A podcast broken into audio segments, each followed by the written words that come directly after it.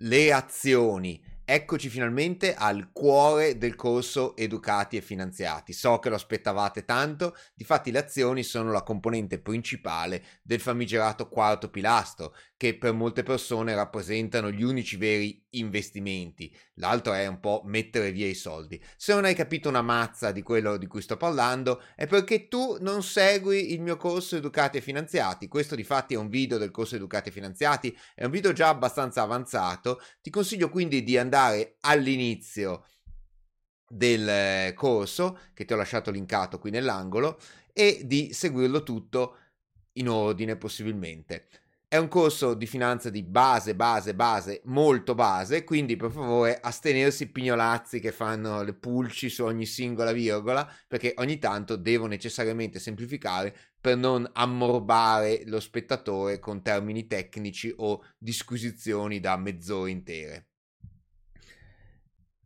Ogni volta nel video dico che il corso è a 777.777 euro, in realtà è una gag che deriva da un mio vecchio video che vi lascio sempre linkato qui, in cui immerso nel mare proponevo corsi finti ovviamente a uh, prezzi esagerati, ma non è neanche completamente una gag, devo dire, perché sono fermamente convinto che un corso che voi pagate viene maggiormente apprezzato e tenuto in considerazione di un corso che non pagate. Quindi ogni volta vi ricordo che questo corso potreste tranquillamente... No, non potete pagarlo perché non, non, non proprio non c'è verso di, farlo, di farmelo pagare, non si paga, però è un corso di, di, un livello, secondo me, per cui potreste tranquillamente pagarlo. Provate a chiedere al vostro datore di lavoro se vi fa un corso di formazione, non so, da 20 ore e di, di questo livello vedete quanto gli costa Ok, detto questo, sperando quindi di prendere in considerazione un po' maggiormente questo corso, per il quale vedo che tra l'altro i miei iscritti abituali stanno prendendolo ampiamente in considerazione e hanno preteso anche il test. Eh, sto registrando adesso e non so se il test l'ho già fatto nel, nel video precedente o lo farò più avanti. Penso che a questo punto l'avrò già fatto, quindi chissà come sarà andato. Veniamo insomma al succo di questo video, che sono le azioni. Cos'è una azione? Un'azione è un pezzo di proprietà di un'azienda. So che per molti di voi un'azione è semplicemente un coso che sullo smartphone cliccate e fate. Infatti ogni tanto mi scrivono, mi scrive gente disperata che ha cliccato su app eh, sullo smartphone e ha di fatto comprato delle azioni presso un intermediario estero. Per questo lo Stato italiano richiede tutta una serie di, di, procedure burocratiche in dichiarazione dei redditi e queste persone non si sono rese conto che sono diventate proprietarie di un pezzo di cose in giro per il mondo. Ecco, con l'azione, se avete un'azione della Fiat, voi siete come l'Apo Elkan. No, quasi come l'Apo Elkan, diciamo. Avete un pezzo della... A parte che la Fiat non esiste più, adesso ha cambiato nome 18 volte. Comunque avete proprio un pezzo di azienda, potete andare da chi ci lavora e dire io sono il tuo datore di lavoro Ecco, passate da proletari a capitalisti. Chi possiede infatti almeno un'azione ha tre diritti. Diritto numero uno, il diritto di percepire i dividendi. Di fatto un'azienda, almeno per suo, la sua origine storica, non avrebbe molto senso di esistere senza questi dividendi, tranne ovviamente le aziende no profit che sono nate per altri scopi, perché il scopo di un'azienda è mandare soldi ai propri proprietari. Ma ne parliamo più in dettaglio dopo, intanto elenchiamo i tre diritti. Secondo diritto, andare in assemblea. Esattamente a, vi siederete accanto alla Poelcan e potrete discutere del futuro della società. No, non vi sedete accanto alla Poelcan sempre per un altro motivo, perché voi siete azionisti di minoranza e quindi vi siederete in mezzo al popolo. Ma se andate all'assemblea degli azionisti, spesso c'è un buon buffet e si mangia gratis. Già questo dovrebbe essere una buona idea per possedere delle azioni. Terza cosa, avete diritto alla liquidazione della società. Ebbene sì, una cosa a cui molti non pensano, la società può smettere di esistere. Ma vediamo anche questo in dettaglio dopo. Iniziamo dal primo, i dividendi. I dividendi sono dei soldi che di tanto in tanto l'azienda decide di pagare ai propri azionisti. Gli azionisti sono un po' i proprietari e i proprietari hanno diritto a prendere i benefici dell'azienda. Normalmente immagin- immaginate di fare una società così, neanche registrata, proprio assieme a un amico vi dite senti dai io e te andiamo a funghi e poi ci dividiamo, no di solito quando si fa a funghi non ci divide il maltolto e andiamo che so boh, a raccogliere qualcosa, more e poi buttiamo tutto nel suo cestino e poi ce lo spartiamo a metà. Ecco, siete soci al 50% e il dividendo sono le more e la, voi avete fatto di fatto un'azienda, eh? un'azienda per andare a raccogliere more e vi spartite le more al 50-50. Magari lui si porta dietro il figlio, allora non so, lui 70 e voi 30, perché il figlio raccoglie meno e quindi non ha diritto, 73 no, in questo caso il figlio, lui 60 e voi 40, il figlio raccoglie ma non così tanto. Quindi questo è di fatto il dividendo. Come viene assegnato? L'assemblea degli azionisti ogni anno decide di prendere parte degli utili della società o addirittura in alcuni casi attingere alle riserve, cioè andare proprio a grattare il fondo del barile, oppure se le riserve per qualche motivo sono esagerate, ad esempio erano stati messi via dei soldi per qualche motivo dec- e non servono più, può decidere di prenderli e distribuirli ai propri azionisti. Vanno distribuiti rigorosamente in base al numero di azioni possedute. Di solito si decide l'ammontare da distribuire, cioè distribuiamo 8 miliardi. Quante azioni abbiamo? Mm, abbiamo eh, 4 miliardi di azioni. Ok, ogni azione cucca 2 euro di dividendo. Eh, quasi mai i calcoli vengono così precisi. Di solito, infatti, il dividendo ha 8 cifre dopo la virgola. Però questo viene deciso dall'assemblea degli azionisti. Tipicamente le aziende italiane pagano dividendo una volta all'anno, tradizionalmente fanno l'assemblea attorno a marzo e il dividendo è pagato verso maggio. Ci sono le aziende americane che tradizionalmente pagano il dividendo quattro volte all'anno, che è un po' una seccatura perché vengono riveste goccine.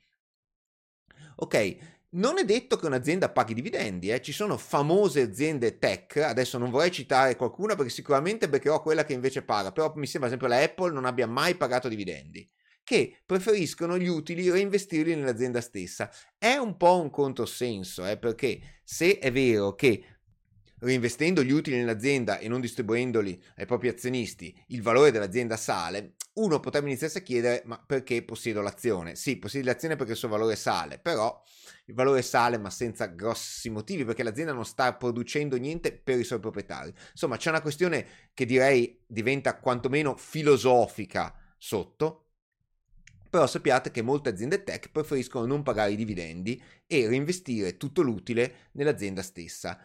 E I dividendi inoltre sono visti dai, dai mercati finanziari come un segnale.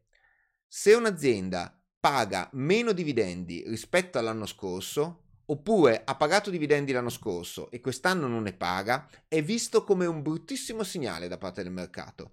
Tanto che, come ho detto prima, alcune aziende, pur di non ridurre i dividendi, magari supponiamo quest'anno abbia fatto meno utile, eh, ah no, il buon senso vorrebbe che distribuisse meno soldi agli azionisti. No, pur di non abbassare i dividendi, attingono a riserva e quindi pagano quelle riserve. Perché? Perché poi nei database che si trovano online si vedono le sequenze di dividendi e quindi un'azienda risulta che, ah guarda, quest'anno ha pagato meno di, oppure sul giornale eh, Generali paga metà del dividendo rispetto all'anno scorso, oppure non paga dividendo, apriti cielo, tutti dire va male, va male, va male, quando in realtà eh, se paga dividendo attingendo alle riserve è uguale, cioè bisognerebbe più guardare l'utile che non il dividendo, ma i mercati spesso guardano il dividendo, quindi noterete che le aziende tendono a pagare come minimo lo stesso dividendo dell'anno prima, se non addirittura ad aumentarlo.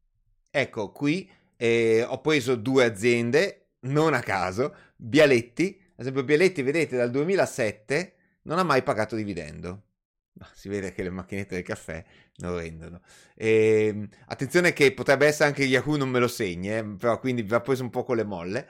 E, assicurazioni generali invece, vedete, e maggio 2022 ha pagato 1,16 per ogni azione, ottobre 2018 0,46, vedete paga proprio con una frequenza puntuale a maggio e ottobre, quindi questo è uno dei rari casi italiani in cui paga doppio dividendo, una, doppio in realtà è, è lo stesso, tanto che lo distribuisce un po' a maggio e un po' a ottobre, e 1,16 0,46, 1,07 vedete ha aumentato, questo l'ha mantenuto uguale, questo l'ha aumentato, ahia, questo l'ha diminuito, ullala, qui l'ha aumentato rispetto, e questo l'ha diminuito, ah no, adesso, adesso qui ha smesso di pagarlo, nel 2020-2019 lo pagava una volta sola, quindi 0,9, 0,85, vedete, vedete come ha l'ha aumentato 45, 06, 072. Ecco, non è un caso, eh? è, è, improbabile che assicurazioni, assicurazioni generali sia sempre andata bene. Qui l'ha dovuto diminuire, infatti temo già i titolacci, assicurazioni generali dimezza il taglia il dividendo. Ecco. I dividendi sono quindi un metodo che ha l'azienda per remunerare gli azionisti. Ma da dove saltano fuori i soldi dei dividendi? Molti, ho notato, sono convinti che i dividendi si creino dall'aria, cioè così, puff, arrivano soldi, yippie, come, come certe criptovalute, anzi certi cripto token più che certe criptovalute, creati dall'aria. No, i dividendi non si creano dall'aria, i dividendi sono un pezzo di azienda che viene distribuita agli azionisti, cioè l'azienda prende dal suo conto corrente, lo svuota, tira via 8 miliardi dal conto corrente, lo svuota e li distribuisce ai 4 milioni di azioni che ha. Quindi attenzione che non è che il dividendo è una cosa che arriva a gratis, il dividendo arriva a spese dell'azienda, quindi l'azienda dopo che ha pagato il dividendo varrà di meno perché ha i conti correnti svuotati. Prima aveva un mucchio di soldi nei conti correnti, dopo aver pagato il dividendo avrà i conti correnti svuotati. Quindi attenzione che non è che i soldi del dividendo sono, sono gratis, perché lo, ve, ne, accorgete immediatamente in borsa. Se voi guardate il prezzo di borsa, fino al giorno prima magari l'azienda quotava eh, 17, dopo ha pagato un euro di dividendo d'azione e noterete come il giorno del pagamento dividendo l'azienda apre, apre le quotazioni a 16.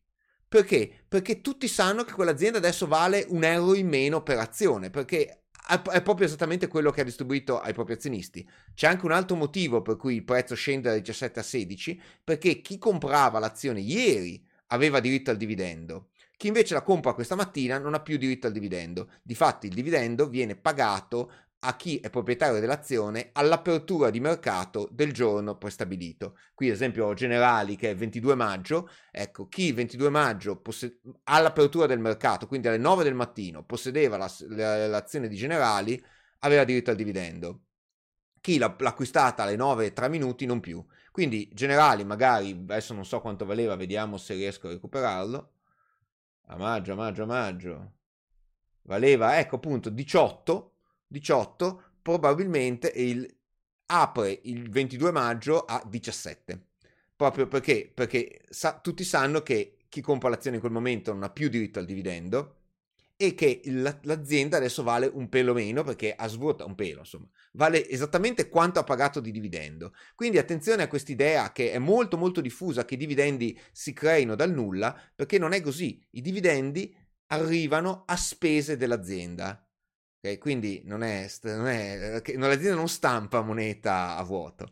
Ok, direi che abbiamo detto tutto lo scibile. Ah, ogni tanto ci sono dei dividendi straordinari i dividendi straordinari dal punto di vista matematico, voi sapete io sono matematico, dal punto di vista matematico non hanno nessuna differenza rispetto ai dividendi ordinari, ma agli economisti piace incasellarli in una classifica diversa. I dividendi straordinari spesso sono dovuti all'azienda che ha fatto particolari operazioni, ad esempio ha venduto un pezzo di se stessa o ha, ha, fatto, che so, un successone improvviso e allora paga dividendo e lo chiama straordinario. E lo chiamo straordinario perché sta a indicare che l'anno prossimo non ci sarà, quindi non aspettatevi che l'anno prossimo, però dal punto di vista tecnico è esattamente analogo a un dividendo ordinario. C'è anche un altro modo di pagare i dividendi che a me sta proprio qui ed è il famoso stock dividend. Quindi un'azienda decide eh, di dire ai propri azionisti, cari azionisti, io vi pago il dividendo a vostra scelta in soldi oppure in azioni di me stessa. Ora, io non, non, apprezzo molto questi stock dividend, prima di tutto perché ogni volta la banca mi chiama per, per chiedermi cosa scelgo. Io li, li, tanto sono tassati esattamente in ugual misura. I primi anni facevo la furbata di prenderlo come stock dividend, era tassato diversamente, adesso non, non, c'è più scampo, sono tassati in ugual misura, è totalmente irrilevante quale dei due scegliete. Cioè se scegliete i soldi o l'equivalente in azioni dell'azienda stessa, perché l'azienda sembra incredibile, ma possiede anche un po' delle proprie azioni, una quantità limitatissima, perché altrimenti si crea un circolo vizioso e, e, non si sa più di chi è l'azienda. Però possiede anche una quantità limitatissima di azioni proprie e volendo può darle ai propri azionisti. Quindi è previsto anche ogni tanto questo stock dividend, può darsi che riceviate un messaggio dalla banca, vuoi il dividendo in azioni o in eh, soldi, fate quello che volete, tanto la tassazione è esattamente la stessa e dovete comunque pagare le, al momento, eh, quando sto registrando ottobre 2023 in Italia la tassazione è del 26%, secca secca, senza discussioni, senza sconti, esattamente su quello che percepisci. E se lo percepisci in azioni comunque ti viene tassata. Benissimo. Finita l'escursus sui dividendi, passiamo al secondo diritto che hanno gli azionisti. Gli azionisti hanno il diritto di sedere, se trovano posto, in assemblea. Ora, a parte il buffet che dovrebbe essere magnifico, io un giorno mi faccio un giro a Milano e nel, a marzo e mi faccio 7-8 assemblee di azionisti a mangiare a sbaffo. A parte il buffet che dovrebbe essere magnifico, a seconda del livello dell'azienda ovviamente, la, l'assemblea di azionisti vota. Vota su il bilancio, che ai, ai, piccoli azionisti non gliene frega assolutamente niente, anche se tu voti contro il bilancio, bah. E una cosa più importante invece sono eventuali operazioni straordinarie, ma per quelle c'è l'assemblea straordinaria, di solito non vengono decise in assemblea ordinaria. Si vota su quanto pagare di dividendo, ma soprattutto si vota su chi saranno gli amministratori dell'azienda. E perché questa cosa è importante? Perché di fatto le decisioni in azienda non le prende l'assemblea degli azionisti, che si trova una volta all'anno, le prendono gli amministratori. Non è che è, poss- non è possibile che per ogni decisione debba convocarsi l'assemblea degli azionisti. Solo quelle straordinarie, ad esempio fusioni oppure liquidazioni o perde metà dell'azienda stessa venduta a chissà chi, vengono decise dall'assemblea. In realtà normalmente tutte le decisioni le prendono gli amministratori. Non solo, ma gli amministratori ricevono un profumato compenso in quanto fanno un lavoro di fatto. Ok, quindi se io sono l'azionista di maggioranza, cosa farò in assemblea? Propongo me stesso come amministratore, mia moglie come nel consiglio di amministrazione, i miei tre figli anche e poi i miei due nipoti nel, Ok, oppure posso anche proporre delle persone competenti, ma magari io stesso sono competente. Eh? Cioè, di solito la, l'imprenditore che ha tradizionalmente fondato l'azienda e che detiene ancora un pacchetto di maggioranza, di solito è competente, se l'ha fondata lui, si spera sia competente. Comunque, questa nomina degli amministratori può sembrare una buffonata, ma a parte lo stipendio faraonico che spesso prendono, e c'è anche un'altra cosa, potendo decidere come cosa fa l'azienda, se l'azienda deve fare un accordo con qualcun altro, eh, chiaramente farà l'accordo con un'altra azienda di proprietà dell'amministratore. Non è che fa l'accordo con un'azienda concorrente. Ad esempio, se io che sono amministratore dell'azienda riparazione tetti, possiedo anche un'azienda che fa lattonerie, eh, le grondaie, io le, faccio l'accordo che tutte le grondaie le compro dall'azienda che fa lattonerie non è che vado a comprare le grondaie da un concorrente della mia azienda stessa. E quindi si possono fare questi accordi che portano anche bene all'azienda, anche meno bene magari in certi casi, però si possono fare questi accordi commerciali che non sono per niente male. Ora, quindi il posto di amministratore è prezioso, quindi è prezioso chi controlla l'azienda. Di solito ci sono aziende che sono controllate in maniera bulgara, che vuol dire più del 50, almeno il 51% nelle mani st- dello stesso azionista o della stessa famiglia di azionisti, perché spesso io ho l'elenco dei nomi delle persone proprio che, che possiedono quote di maggioranza nelle aziende, è pubblico l'elenco, ce l'ha la Consob, è pubblico e vedi, chiaramente vedi tipo quattro persone tutte con lo stesso cognome e poi una donna col cognome diverso che è evidentemente la moglie di uno dei quattro. Sarà padre, madre e tre figli, classico. Comunque, di solito molte aziende sono di proprietà assoluta, 51%, e su quelle non c'è niente da fare. Ci sono altre aziende che sono invece sempre di proprietà dei fondatori, ma nel tempo hanno diluito la proprietà, quindi hanno sempre venduto più quote o hanno creato nuove azioni e le hanno messe sul mercato. Quindi diciamo una proprietà al 20-30%. Queste aziende sono sempre di solida proprietà. Perché col 20, una persona col 20% riesce a tenere il controllo di un'azienda? E beh, perché se il resto dell'80% è nelle mani del mercato, sono quasi tutti piccoli azionisti che possiedono quindi, come noi, pezzenti, 10 azioni, 20 azioni, 5.000 euro di azioni, cosa vuoi che sia, o al più sono dei fondi, fondi di investimento che di solito non possiedono mai più del 2, 3, 4% contro il 20%. I fondi probabilmente mandano qualcuno in assemblea, i piccoli azionisti non manda nessuno, non è che eh, mille piccoli azionisti si mettono d'accordo e nominano uno da andare in assemblea per conto loro, ma quando mai? Mai, mai successo. Una volta solo, racconto un piccolo aneddoto, c'era un'assemblea della Telecom ed è stata l'unica volta in cui sosta- c'era un grosso scontro all'interno della società, è stata l'unica volta in cui è stato chiesto ai piccoli azionisti di andare in assemblea e votare. Penso è l'unica volta in cui è stato un afflusso tremendo di piccoli azionisti, successo inizio anni 2000 circa. Ecco, all'epoca delle UPA su Telecom. Dunque, quindi può essere che una società sia controllata anche solo da un 20%. Poi ci sono aziende che invece sono praticamente non controllate da nessuno, non c'è nessuna grossa quota di maggioranza e i fondi che detengono il 4-5% riescono, magari accordandosi uno con l'altro, a nominare, a eleggere un consiglio di amministrazione, quindi hanno un controllo molto labile. A seconda di quant'è questa percentuale di controllo, è probabile che l'azienda sia soggetta a una scalata. E questa è una cosa che vi deve interessare, perché adesso è un bel po' che non vedo più queste cose, ma ai bei tempi della internet bubble, quindi anche un po' dopo, quindi tra il 99 e il 2001, queste cose erano veramente all'ordine del giorno, succedevano spesso. C'era un'azienda che era controllata in maniera labile, ma anche ogni tanto in maniera più, più intensa, tipo al, al 20%. Immaginate un'azienda che viene controllata al 20% e c'è un socio di minoranza che ha il 10%. Il socio di minoranza a un certo punto cosa fa? Dice, mm, mi piacerebbe prendere il controllo di questa azienda e mettere mio cognato come amministratore delegato. E quindi cosa fa? Si può fare a, tre strade. La prima è trovare altri azionisti di minoranza abbastanza grossi e fare il cosiddetto patto parasociale, quindi mettersi d'accordo con loro e decidere di votare tutti assieme e scalzare l'attuale azionista di maggioranza e prendere il controllo del consiglio di amministrazione. Seconda strada, andare in borsa sul mercato e continuare a acquistare azioni di questa azienda. Il problema è che se fa così, lui continua a acquistare azioni, mette una forte pressione in acquisto e il prezzo dell'azione continua a alzarsi tantissimo ma tantissimo intendo, può fare anche più 50%, soprattutto se qualcuno se ne accorge che è lui che compra. Anche perché oltre una certa soglia deve comunicare ufficialmente alla Consob che sta comprando azioni e quindi la cosa è evidente a tutti e tutti dicono ah sta comprando azioni, giù che, che sale il prezzo e tutti che comprano. Quindi questo è abbastanza un suicidio.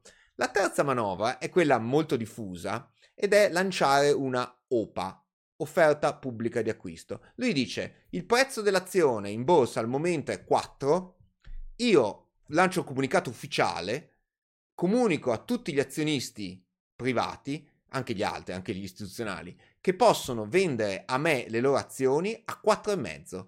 Chiaramente perché l'OPA abbia successo deve mettere un prezzo più alto del prezzo di borsa. Se dice acquisto le azioni a 3,5, ogni tanto capita che ha successo comunque, ma mh, difficile. Se invece mette un 4,5, spesso, non sempre, spesso l'OPA ha successo. In borsa cosa succede? Io vedo la notizia dell'OPA, cosa faccio? Dico lui me le paga 4,5, in borsa sono quotate a 4, vado in borsa, ne compro quante più riesco e poi gliele rivendo a lui a 4,5. Chiaramente tutti fanno così, il prezzo in borsa sale e si allinea immediatamente a 4,5. Quindi quando parte un'OPA non sperateci neanche di essere tra i primi, per il fatto che i primi che sanno la notizia vanno in borsa e iniziano a acquistare come dei pazzi, il prezzo immediatamente si allinea a 4,5. Ecco, gli, azionisti aderiscono o non aderiscono all'OPA, è il vostro intermediario che ve lo dice. Il vostro intermediario dice guarda c'è un'offerta pubblica di acquisto sulle tue azioni, vuoi aderire? In base a quanti aderiscono ha successo o non ha successo. Se non ha successo, niente, amici come prima non acquista niente. Se invece ha successo, cioè ha raggiunto la percentuale che voleva raggiungere, paga tutti, se stai sperando che abbia i soldi, paga tutti e basta e assume il controllo. E questo è è uno dei motivi, onestamente, per cui gli azionisti dovrebbero comprare azioni, perché oltre al dividendo che prima o poi arriva, sperano anche che qualcuno voglia prendere il controllo di, quella, di quell'azienda e quindi lanci un'OPA a un prezzo più alto. Vi ripeto, tra il 99 e il 2001 ne ho viste tante, ne ho anche subite qualcuna, allegro e felice, ho ceduto le mie azioni. Ok, può succedere anche che un azionista abbia comprato così tante azioni che ha ottenuto tipo un 95 o 98% del capitale. In questo caso l'azienda non può più restare quotata in borsa e so che per molti di voi sarà una sorpresa, ma la stragrande maggioranza delle aziende non sono quotate. Eh? Cioè, il negozietto sotto casa che avete probabilmente è un'azienda e vi assicuro che non è quotata. Magari è un'azienda per azioni, nel senso che ha... Eh, oppure la piccola fabbrica che avete a, nella periferia della vostra città è sicuramente un'azienda per azioni, ma non è quotata. Quindi la stragrande maggioranza delle aziende non è quotata. Può succedere quindi che un'azienda eh, un proprietario arrivi ad avere il 95-98% delle azioni, a quel punto va cancellata dal listino di borsa perché ha una percentuale di azioni in mano al mercato troppo piccola e non è più interessante, fluttua troppo poco, è troppo, troppo difficile scambiarla.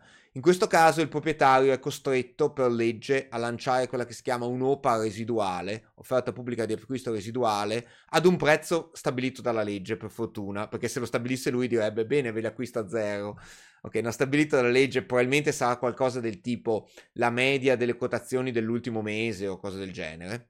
Un prezzo stabilito dalla legge, dopodiché l'azione viene delistata, sparisce dal listino. Attenzione, perché se un'azione vi viene delistata e voi ce l'avete ancora in mano, sono rogne, perché voi ne restate proprietari, avete sempre diritto di andare all'assemblea, avete comunque diritto al dividendo, ma è diventata un'azienda privata, quindi privata si intende qui non quotata, in cui siete azionisti di super minoranza e tra l'altro non riuscite a venderla questa azione perché ness- chi è che la compra? Cioè non esiste più un mercato. Voi dovreste telefonare all'azionista di maggioranza e chiedergli se per piacere vi compra le vostre quote.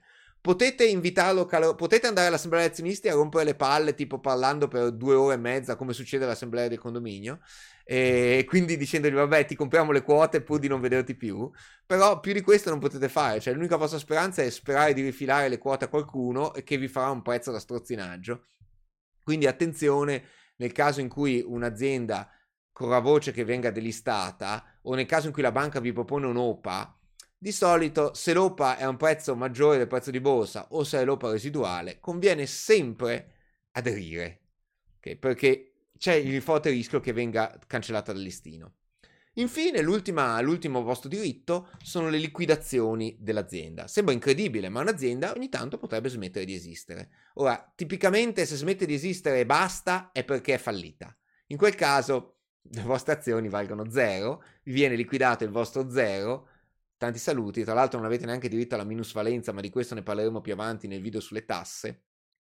Quindi è una doppia inchiappettata e ve lo dice chi al momento ha le azioni Cineworld, colpa vostra che non siete andati abbastanza al cinema, mi è fallita in mano e quindi ce l'ho, ho queste azioni che non valgono più niente di un'azienda fallita. Bene, e quindi può essere liquidata perché viene fallita, ma in questo caso non avete diritto, qua, avreste diritto a quello che è rimasto, ma se, viene, se è fallita è perché non è rimasto più niente. Comunque spesso si fanno altri tipi di operazioni che cancellano l'azienda. Ad esempio l'azienda viene acquisita da una più grossa. Le, le, le, le aziende possono avere azioni di altre aziende, è una cosa normalissima. Anzi, ogni tanto capita la cosa strana che un'azienda ha azioni di un'altra azienda, la quale ha azioni di un'altra azienda, la quale ha azioni della prima. E quindi non si sa più chi controlla chi. Di solito c'è un azionista piccolissimo in una delle tre che controlla tutte e tre con un giro bislacco di azioni. Comunque la legge mette dei divieti su queste robe qui, per fortuna. Con non moltissimo successo, devo dire. Comunque, può essere che un'azienda venga acquisita da un'altra azienda e acquisita non intendo tutte le azioni vengono acquisite. No, no, no, no, intendo un'altra cosa. Intendo io sono Paolo, sono proprietario dell'azienda Tarallucci okay? e tramite l'azienda Tarallucci acquisto parecchie azioni dell'azienda Vini. Okay? Benissimo. Adesso io vado nell'assemblea dell'azienda Vini, dico bene, io sono il vostro, o meglio, io che sono il rappresentante legale dell'azienda Tarallucci, sono adesso mi nomino, mi nomino anche amministratore delegato dell'azienda Vini e propongo che l'azienda Vini venga incorporata nell'azienda Tarallucci. Okay. Votiamo, io ho la maggioranza, quindi Ale passa. Okay. Poi vado nell'azienda, nell'azienda Tarallucci e faccio la stessa cosa, dice, dice, dico in assemblea, incorporiamo l'azienda Vini, votiamo, ho la maggioranza, passa. E quindi l'azienda Tarallucci incorpora l'azienda Vini. L'azienda Vini diventa di fatto una succursale dell'azienda Tarallucci e che per l'occasione assumerà il nome di Tarallucci e Vini. Di solito, gli sto scherzando, ma guardate che di solito fanno proprio così, eh? Cioè, fanno, vanno entrambe, c'è, una, c'è l'amministratore delegato di una, si fa nominare l'amministratore delegato anche dell'altra, si va in entrambe le assemblee, si vota a favore e si fa incorporare. Gli azionisti di minoranza dell'azienda Vini sono alquanto inalberati, perché adesso la loro azienda di fatto non esiste più, è una succursale di un'altra. Però cosa succede? Io dico tranquilli, in cambio delle vostre azioni dell'azienda Vini, che adesso vengono cancellate, perché lo abbiamo deciso in assemblea e io ho votato a favore, vengono cancellate, io vi do delle azioni dell'azienda Tarallucci e Vini. Quindi tu avevi delle aziende, delle azioni Vini e ti trovi all'improvviso ad avere invece delle azioni dell'azienda Tarallucci e Vini. Questo vuol dire che quando io vi faccio vedere il mio portafoglio e vedete che ho delle azioni di una certa azienda, non dite, eh, cosa compri quelle schifezze? Perché può darsi benissimo che io avessi comprato qualcos'altro e mi, mi sono state tra- travasate in quelle schifezze. Quindi, in questo caso, l'azienda non, esiste, non è stata propriamente liquidata, è stata in- acquisita, non esiste più, è una succursale di un'altra, e, e, tu ti trovi ad avere il, comunque il diritto di avere delle azioni dell'azienda madre. Non è che può dirti ciao ciao l'abbiamo incorporata a zero, perché poi tu gli fai causa e ci sono, insomma, ci sono un po' di leggi a tua tutela, azion- caro azionista di minoranza. Quindi pu- hai diritto comunque, quindi, quando l'azienda cessa di esistere, ad avere un risarcimento o in denaro, per caso può essere anche rarissimo, o più probabilmente in azioni dell'azienda che l'ha acquisita. Benissimo, questi sono sostanzialmente i tuoi tre diritti. Sono andato molto lungo perché molti di voi pensano che sia una slot machine eh, la borsa. In realtà, di fatto, sei un vero e proprio partecipante alla vita aziendale. Cioè, se quell'azienda fa qualcosa di male, tu, sporco capitalista, sei un suo proprietario. Eh?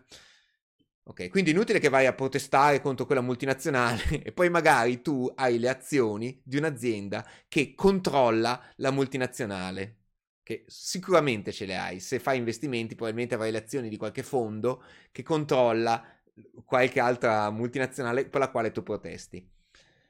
Ok, queste di cui vi ho parlato finora sono le azioni ordinarie, in inglese common shares, le azioni comuni. Quasi tutte le azioni sono così. Purtroppo la mente umana è molto variegata ed esistono anche altri tipi di azioni. È bene saperli perché ogni tanto voi andate, guardate e vi dite ma come mai ci sono due azioni di questa azienda? Soprattutto sul mercato italiano è abbastanza tipico avere più di, più di un tipo di azione. Possono essere, esistere delle varie, altri tipi di azioni. Ora, non c'è nessuna regola che dice come sono fatti questi tipi. Ma veramente non c'è nessuna regola. Cioè l'azienda può inventarsi dei tipi di azioni alternative scusate, dopo aver urlato per ore, dei tipi di azioni alternative senza nessunissima regola e limite. Ad esempio, famoso è il caso di Berkshire Hathaway, che ha le azioni di tipo A, che non mi ricordo neanche quanto quotano. Possiamo provare a vedere qui. Andiamo a cercare su Yahoo Finance Berkshire Hathaway. Ce l'abbiamo? Yahoo Finance? Eh, non c'è. Dobbiamo fare così. Berkshire Hathaway. Ok. Abbiamo Yahoo Finance, eccola qui. Vedete, l'azione è una BRKB. Questa è l'azione dei poveri. Quota 343 dollari l'una. Le BRKA, B, BRKA, che non so neanche se sono, sì, sono quotate, sono quotate anche loro. Attenzione, non è uno scherzo, Ognuna di queste sono 521.675 dollari. Se ne volete comprare una sola e meno di una non potete comprare, sganciate 521.675 dollari. Ecco, in questo caso penso che abbiano entrambe lo stesso, lo stesso diritti. Forse, forse, forse le A hanno voto in assemblea e le B no, non me lo ricordo, dovrei andare a guardare. Comunque, come avete visto, cioè, esi- possono esistere tranquillamente più di un'azione e di solito in Italia, ma anche all'estero, c'è l'azione normale che tutte le aziende hanno, poi c'è un'azione che si chiama o preferenziale o di risparmio o preferred o qualche altro nome che qualcuno si è inventato. Comunque di solito ha dei nomi del genere, eh, dei nomi alternativi ed è un'azione che ha diritto a un dividendo maggiorato con delle regole ben precise, ad esempio ha diritto al 50% in più del dividendo, se però il dividendo non viene pagato l'anno dopo ha diritto al, do- al 100% in più del dividendo se non viene, insomma, ci sono delle regole, tutte le regole precise che cambiano da, da azienda a azienda, ok? Quindi è un dividendo maggiorato, però d'altro canto non ha voto in assemblea. Ora, state, erano state create per gli azionisti come noi, poveracci, che tanto comunque tu in assemblea non ci vai, perché non voti, per, hai pochissime azioni, non vai a votare in assemblea. E quindi eh, in più sono state create per non avere disturbi in assemblea, perché in questo modo in assemblea tu neanche volendo ci vai. E non inutile che le dai agli, alt, agli altri, se qualcuno tenta la scalata non compra queste azioni, perché queste azioni non ti fanno scalare la proprietà dell'azienda. Ah, comunque hai sempre diritto di voto nelle assemblee straordinarie, che sono quelle che decidono le fusioni, le incorporazioni, liquidazioni. Ma tanto se viene fatta un'assemblea straordinaria significa che qualcuno ha già la maggioranza, quindi il tuo, il tuo voto conta poco. Quindi esiste una seconda categoria, diciamo, sono azioni da poveri in cui prendi più dividendo ma hai meno diritti di voto, quindi se qualcuno tenta la scalata a quell'azienda non comprerà certo le tue azioni perché sono irrilevanti. Ci sono altre, spesso in America vedo classe A e classe B, può darsi che siano simili. Voi importante è informatevi se quella che state comprando è quotata, perché non sempre tutti i tipi sono quotati, eh. Alcuni tipi ogni tanto non sono quotati. Informatevi se quella che state comprando è quotata e guardate che sia liquida. E guardate anche che abbia un prezzo appetibile perché ad esempio il caso di Berkshire è famoso è inutile che vai a comprare le azioni A a meno che tu non sia veramente molto molto ricco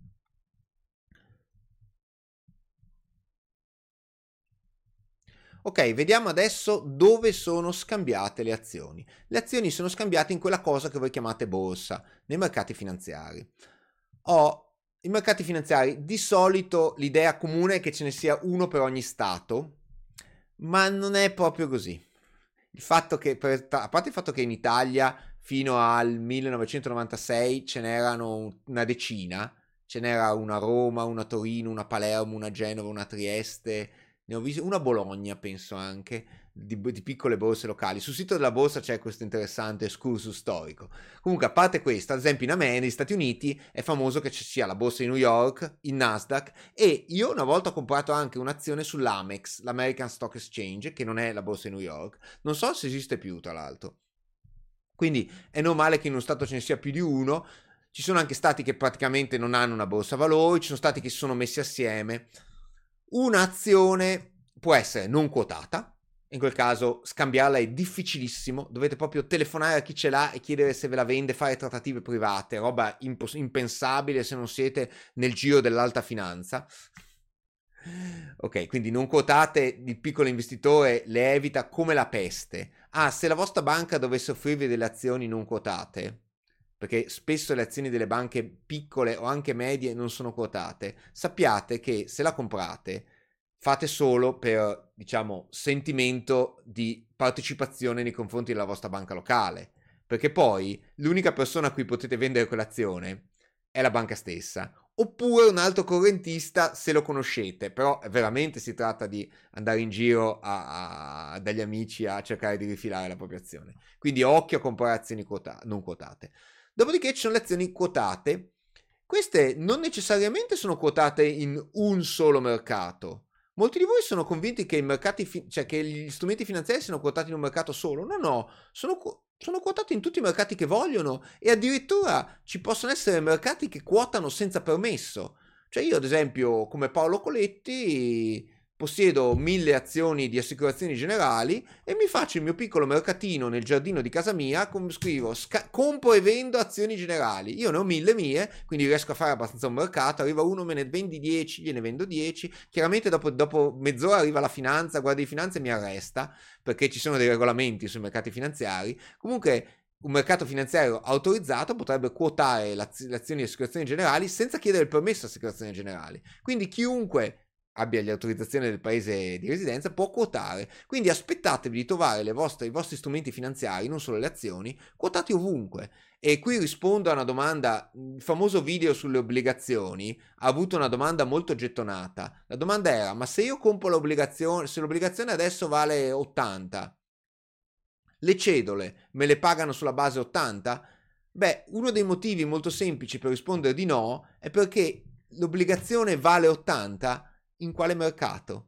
Cioè anche le obbligazioni possono essere scambiate in più di un mercato. Quindi non essendoci un mercato, sì, c'è un mercato diciamo chiamato ufficiale, che è quello dove l'obbligazione è più scambiata, ma non è detto che il prezzo sia uguale a quello degli, delle altre borse. Quindi un'azione può essere scambiata in più mercati. C'è da dire che quasi sempre mer- cioè, esiste un mercato principale per quell'azione, che è il mercato dove fa più volumi. Di solito è il suo mercato casalingo, quindi assicurazioni generali avrà la borsa italiana come mercato principale. Probabilmente quotata anche su Xetra, ad esempio, che è un mercato tedesco, uno dei vari mercati tedeschi peraltro, però farà scambi molto minori che non su borsa italiana.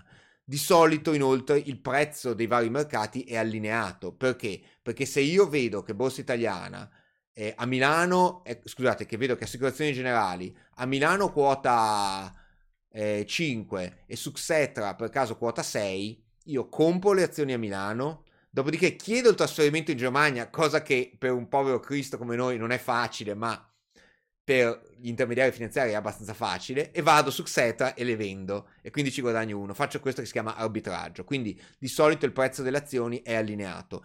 Evitate di comprare azioni su mercati che non siano il loro mercato principale, perché capita spesso che sono poco liquide, quindi avete un, una differenza tra i, pre- tra i, prezzi alta, ad esempio il prezzo d'acquisto è 4,5, il prezzo di vendita è 5,3. No. No, viceversa, il prezzo di acquisto è 5,3, il prezzo di vendita è 4,5. Quindi questo si chiama spread, avete delle condizioni disagevoli e poi può darsi che vi venga delistata e se hai azioni su Xetra che vengono delistate, poi tu devi pregare il tuo intermediario finanziario di spostartele su un'altra borsa.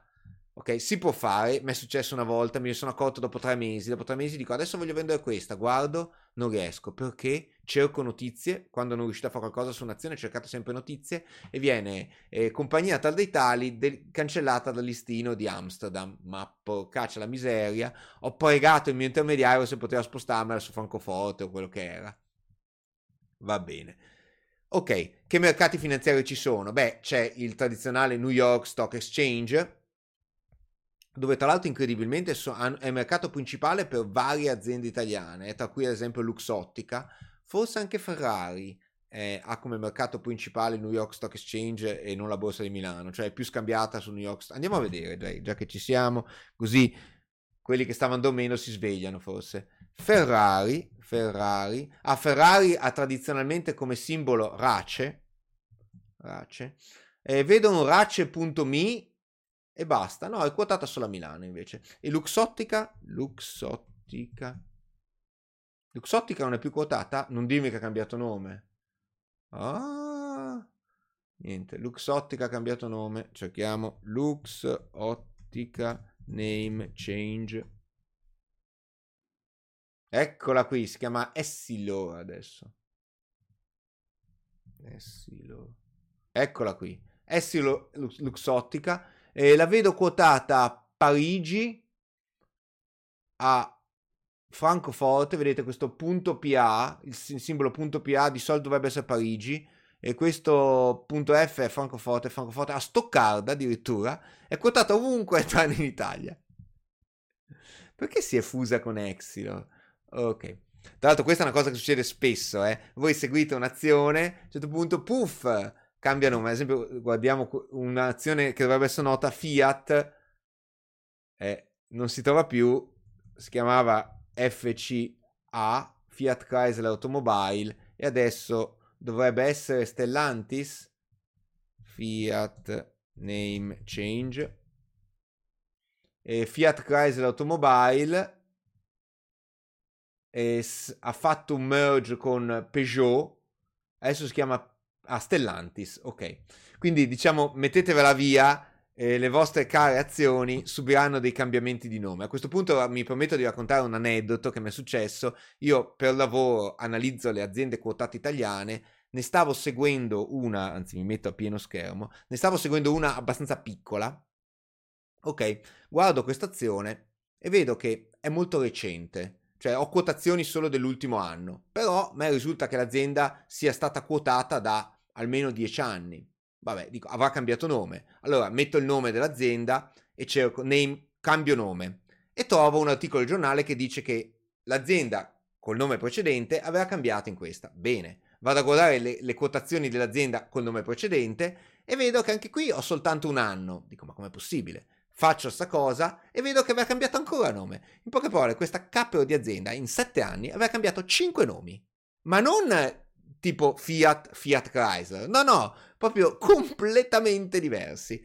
nelle mie varie ricerche della, sulla storia di questa cappero di azienda, perché dovevo ricostruire tutti i nomi per poi ricostruire tutti i prezzi eh, di questa storia di questa azienda, ho trovato anche un articolo di un'associazione di consumatori che si lamentava che i piccoli azionisti non riuscivano a partecipare all'assemblea perché l'assemblea era nella sede legale dell'azienda e questa cioè, cioè, c'era scritta nella convocazione dell'assemblea convocati presso la sede legale dell'azienda. Il problema è che questa azienda continuava a cambiare nome e continuava a cambiare sede legale quindi gli azionisti non trovavano neanche la sede legale dove si faceva l'assemblea. Benissimo, il capitalismo italiano.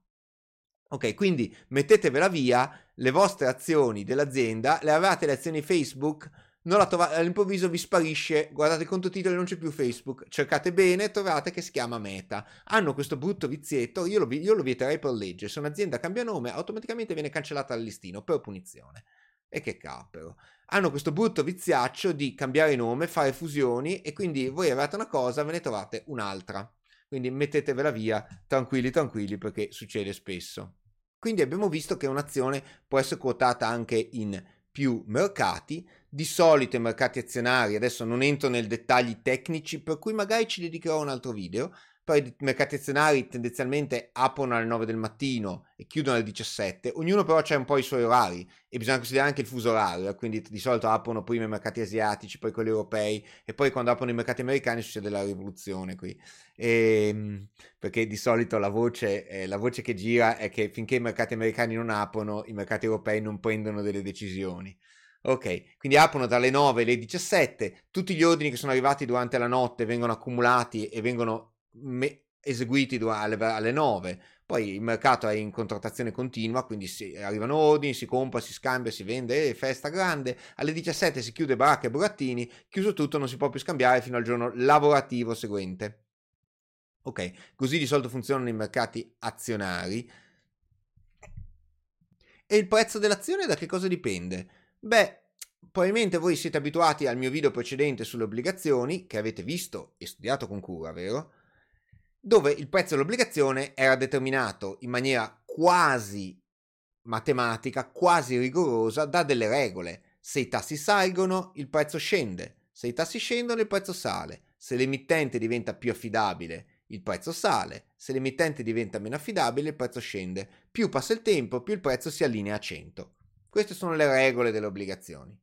In, nelle azioni non c'è nessuna regola. L'unica regola che c'è che funziona abbastanza bene è che quando paga dividendo il prezzo scende di una quantità pari al dividendo.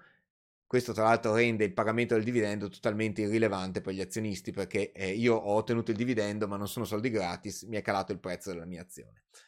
A parte questa regola non c'è nessuna, ma dico nessuna, nessuna altra regola. I prezzi delle azioni vanno a cavolo, completamente a caso. So che sto farizzando i capelli, sto farizzare i capelli, comunque ci sono varie teorie. C'è un libro dietro di me che forse si vede, sì, è quello A Random Walk Down Wall Street.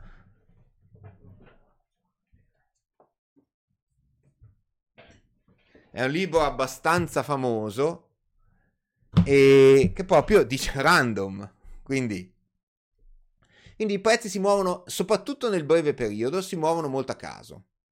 Poi c'è da dire che il mercato tende ad andare tutto nella stessa direzione.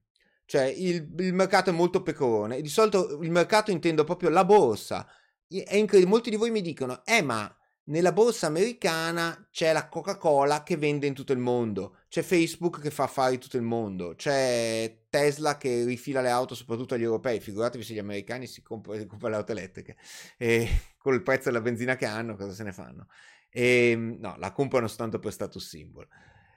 Quindi, eh, però io, io rispondo, è vero, però sembra incredibile, ma le borse vanno all'unisono, se ne infischiano di che aziende ci sono dentro. Se una borsa inizia a crollare per delle notizie, quasi tut- il 90% delle azioni di quella borsa si muove in quella direzione. Se esplode perché le notizie per quel paese sono buone, le azioni di quella borsa salgono.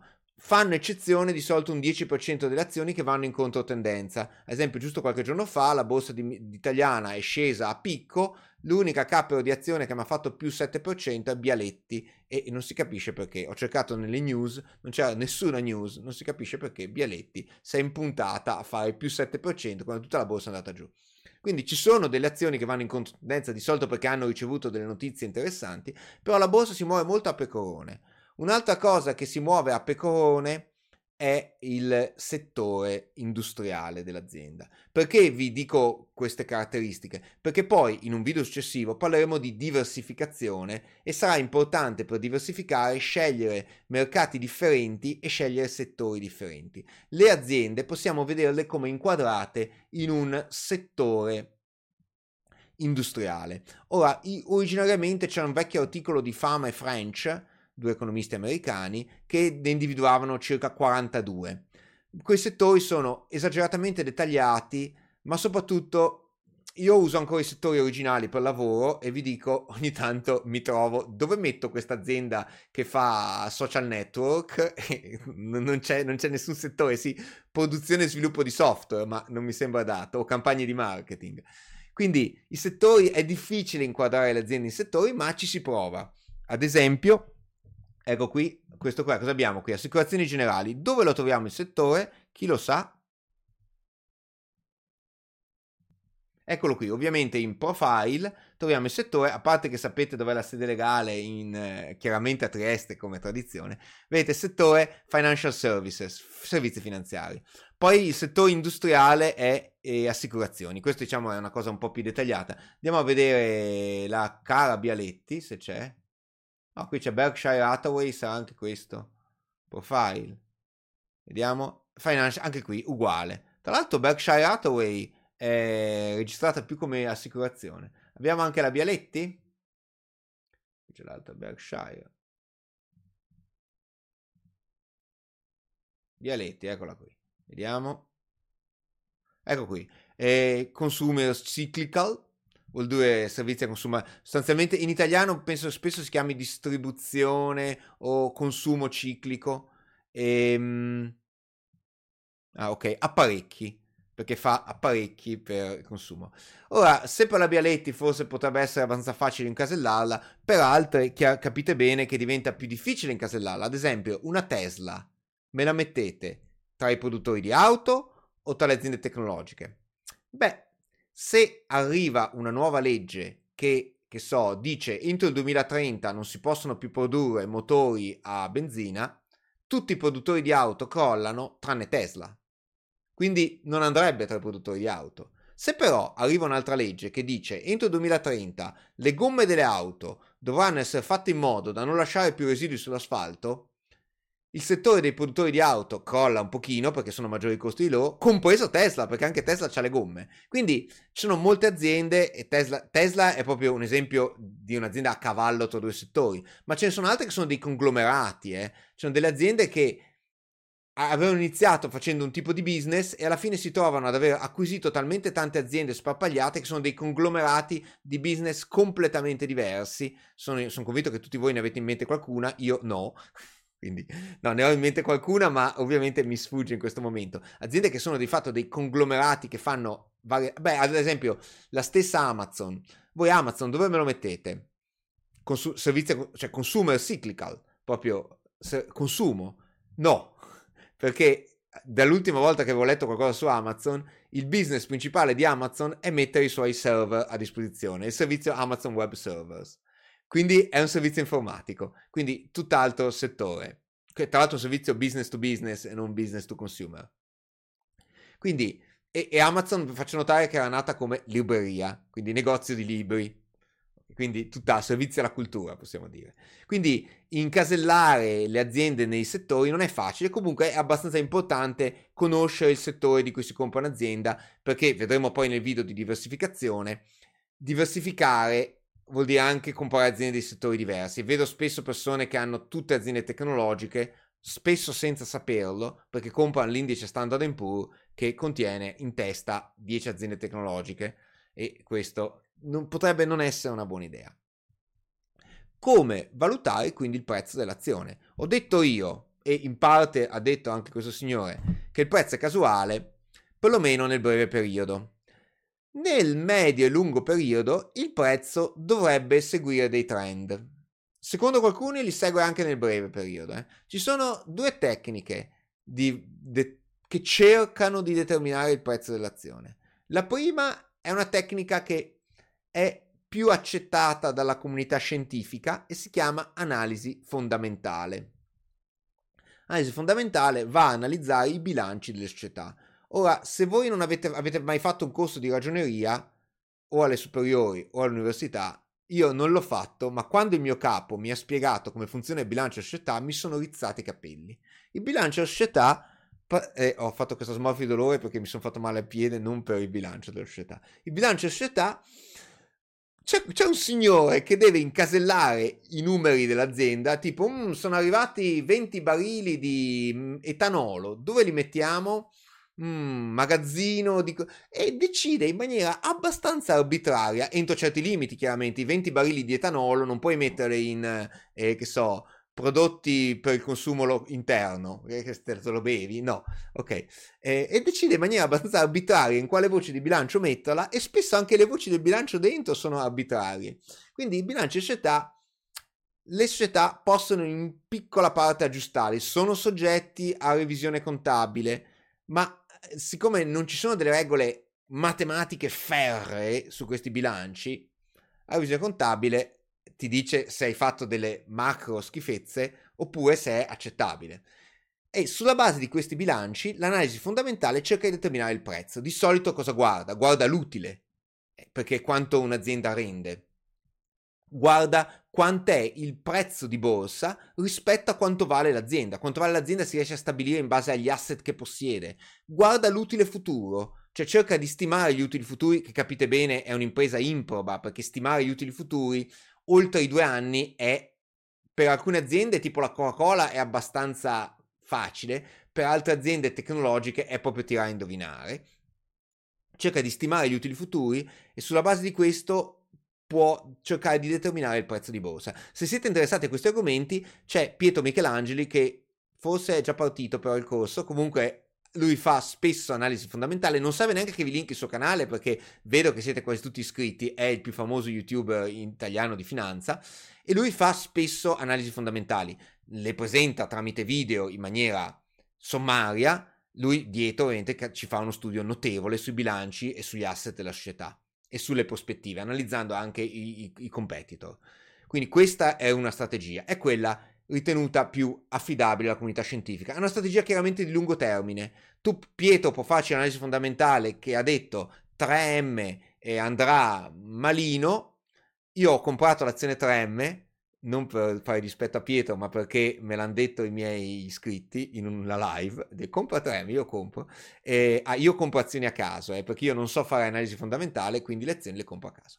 Ho comprato l'azione 3M e l'azione 3M ha iniziato ad andare benissimo, nonostante Pietro abbia detto. Adesso devo dire che Pietro aveva ragione, l'azione 3M sta andando un po' peggio. Quindi l'analisi fondamentale funziona a lungo periodo, non aspettatevi che se qualcuno fa un'analisi fondamentale su un'azienda e vi dice che va bene, poi l'azione vada bene nel giro di qualche mese, si parla di anni. Ok.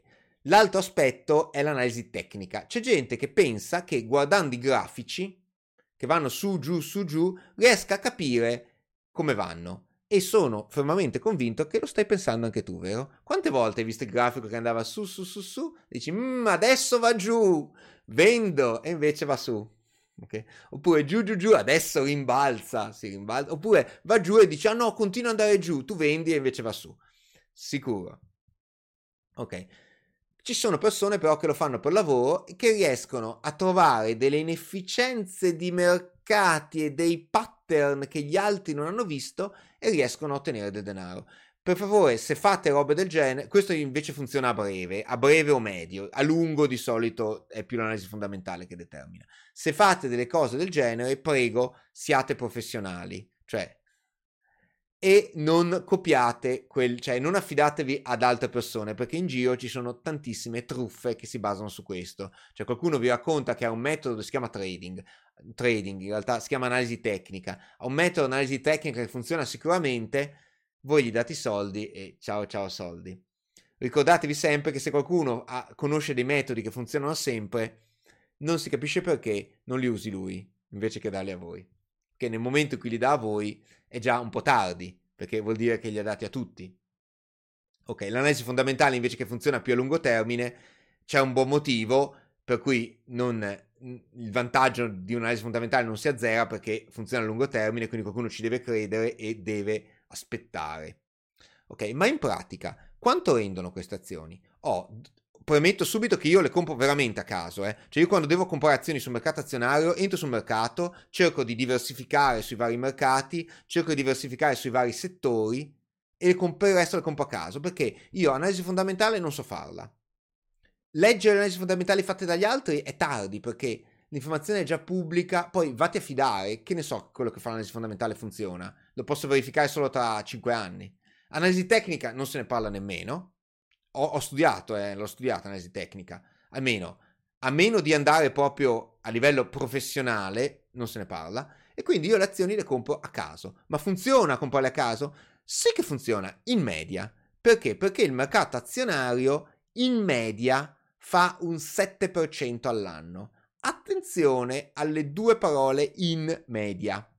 Cosa vuol dire in media 7% all'anno? Vuol dire che un anno fa meno 20 e meno 20 vuol dire che tu ci hai messo i tuoi 100.000 euro e sull'estratto conto vedi 80.000, 20, una, un'autovettura bruciata in un istante, un istante, in un anno, e l'altro anno fa più 35. Okay. Dopo prendi un anno meno 15, dopo ne prendi uno meno 10 e a quel punto, se non sei scappato, arriva un anno in cui fa più 80. Questo vuol dire in media 7%. Non, non è come l'obbligazione che fa 7, 7, ti dà le cedole, no. Sì, ti danno i dividendi, ma sono un contentino rispetto al guadagno. Considerate che le aziende che pagano dividendo pagano un 2, 3, massimo 4% di dividendo. Il resto è aumento. Quindi più della metà dell'effetto è aumento per quelle che pagano dividendo. Per quelle che non pagano dividendo è tutto aumento.